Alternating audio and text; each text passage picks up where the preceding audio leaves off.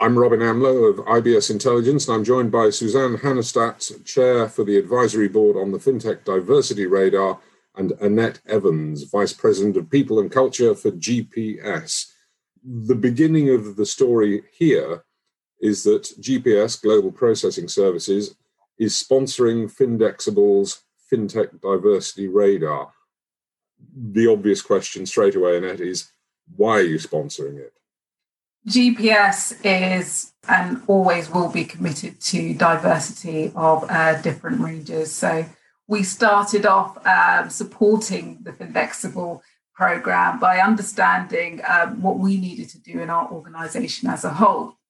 Now we've been on this journey for quite a long time. We've been, you know, involved in various different initiatives. One being Beecham Treasury Women in Finance Charter, now, when we understood what the uh, Findexable radar was doing, we just had no choice but to get involved. I think women in fintech is quite new to a lot of people. We really want to be part of this pioneering, data driven part of the new age world. Well, fintech is changing the world, is changing financial services. And anybody, I think, who at this stage is able to sit there and tell you exactly what the world is going to look like is going to be wrong because things are happening at pace. Suzanne Hannestad, if I can turn to you, what does the FinTech Diversity Radar measure? What does it do? It's a global uh, platform where we gather quite a lot of data around uh, diversity. We're starting uh, with uh, women in, in financial service and fintech. And this is uh, becoming a real time data that you can find at uh, Findexable. At the moment, we are doing a survey, a global survey that we are sending out all over the, the world to, to get the data both from the, the fintech side and the incumbent, meaning financial services. And then, based on that, uh, we will write a report and uh, present it at the World Economic uh, Forum uh, in uh, August uh, in Singapore. What will be the takeaways? Can you speculate on that? Yeah, that's a good uh, question that we are still uh, speculating ourselves because we are gathering the data. There's a lot of data out there, and we have to look at the under. Of course, this has to be business driven to figuring out how that this can help out the, the, financial services and to the the bigger industries of it. We will uh, provide a dashboard of uh, all uh, all the data and then uh, then looking into what that can uh, be uh, like a scorecard with the dashboard so you can see the real time. There's a lot of data out there but i would say it's it's all kind of level and uh, we want to have the, the fact base so we want to take out the bias of the data as well uh, and then provide it uh, to all kinds of stakeholders out there I've been talking to women in fintech and I've had two different points of view to me. One spoke of a shecession and talked about the number of women who'd left the industry and who'd been adversely affected by the pandemic in that respect. Mm. mm. And yet another spoke to me about the opportunities that are opening up in financial services and in fintech for women. So I can't make up my mind whether there's an optimistic or a pessimistic story to tell. What's been the experience at GPS, Annette? It's always good to have be optimistic about these things. We know in general financial technology, um, its origins are predominantly male dominated. However, I think there are various pinpoints that we can look at in today's society where actually there's a lot of data around, you know, are companies better driven by women, for example? It's, it's, it's a talking point we are very happy and privileged to have a female CEO. Now, that's not necessarily the case for a lot of financial technology companies, but I think what that actually brings is it does bring optimism. It brings hope for women looking to get into financial services or technology, and it gives them a little bit of steer as to where you can go as a female within fintech. So we really encourage women to come in through various different routes. So it could be coming in as a technologist or going through the other um, routes, which could be sales or, or, any of the other business support areas. So I think the, the more we start to grow, the more we have the ability to go out into our recruitment channels and say, well, actually, we are doing very well at the moment. So GPS has 43% of females in senior management roles. Now, as a female coming into an organization like that, it's amazing to see. And we want to continue that. And it's not just for women, for all of the other diversity strands. Let me turn back to Suzanne.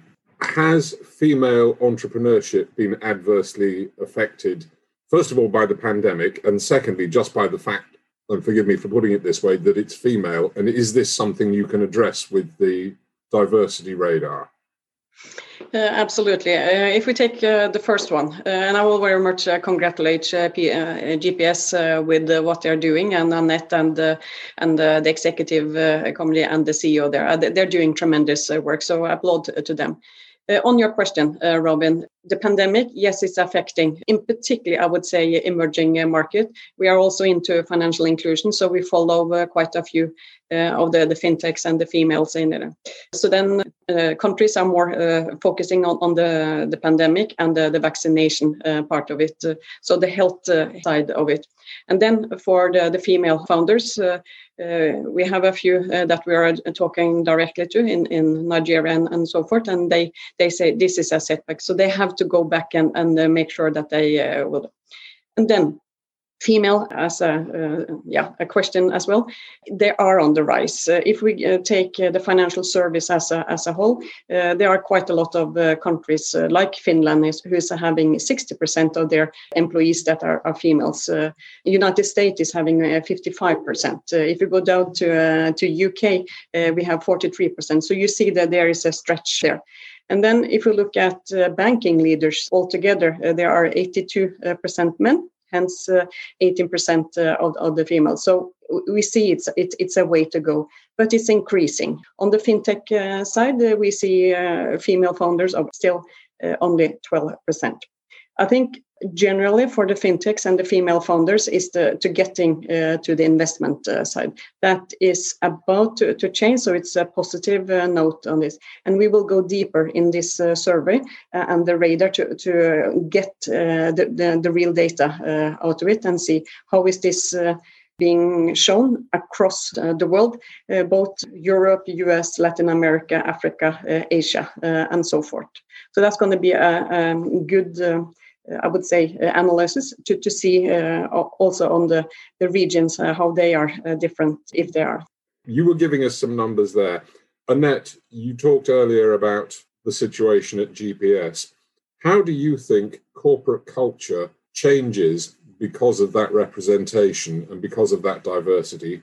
And how can you persuade somebody that it's good for the bottom line? How does it affect financial performance because let's be cruel and hard about this companies are in business to make money if you show them something is a way of making more money they're going to go for it I think if we talk about representation, you can have representation in any organization from different diverse backgrounds, but the actual decision making authority that females have within an organization is not not seen a lot in a lot of financial technology companies. So for females to come into financial technology and actually have an impact to the corporate culture, um, we need to start at the top.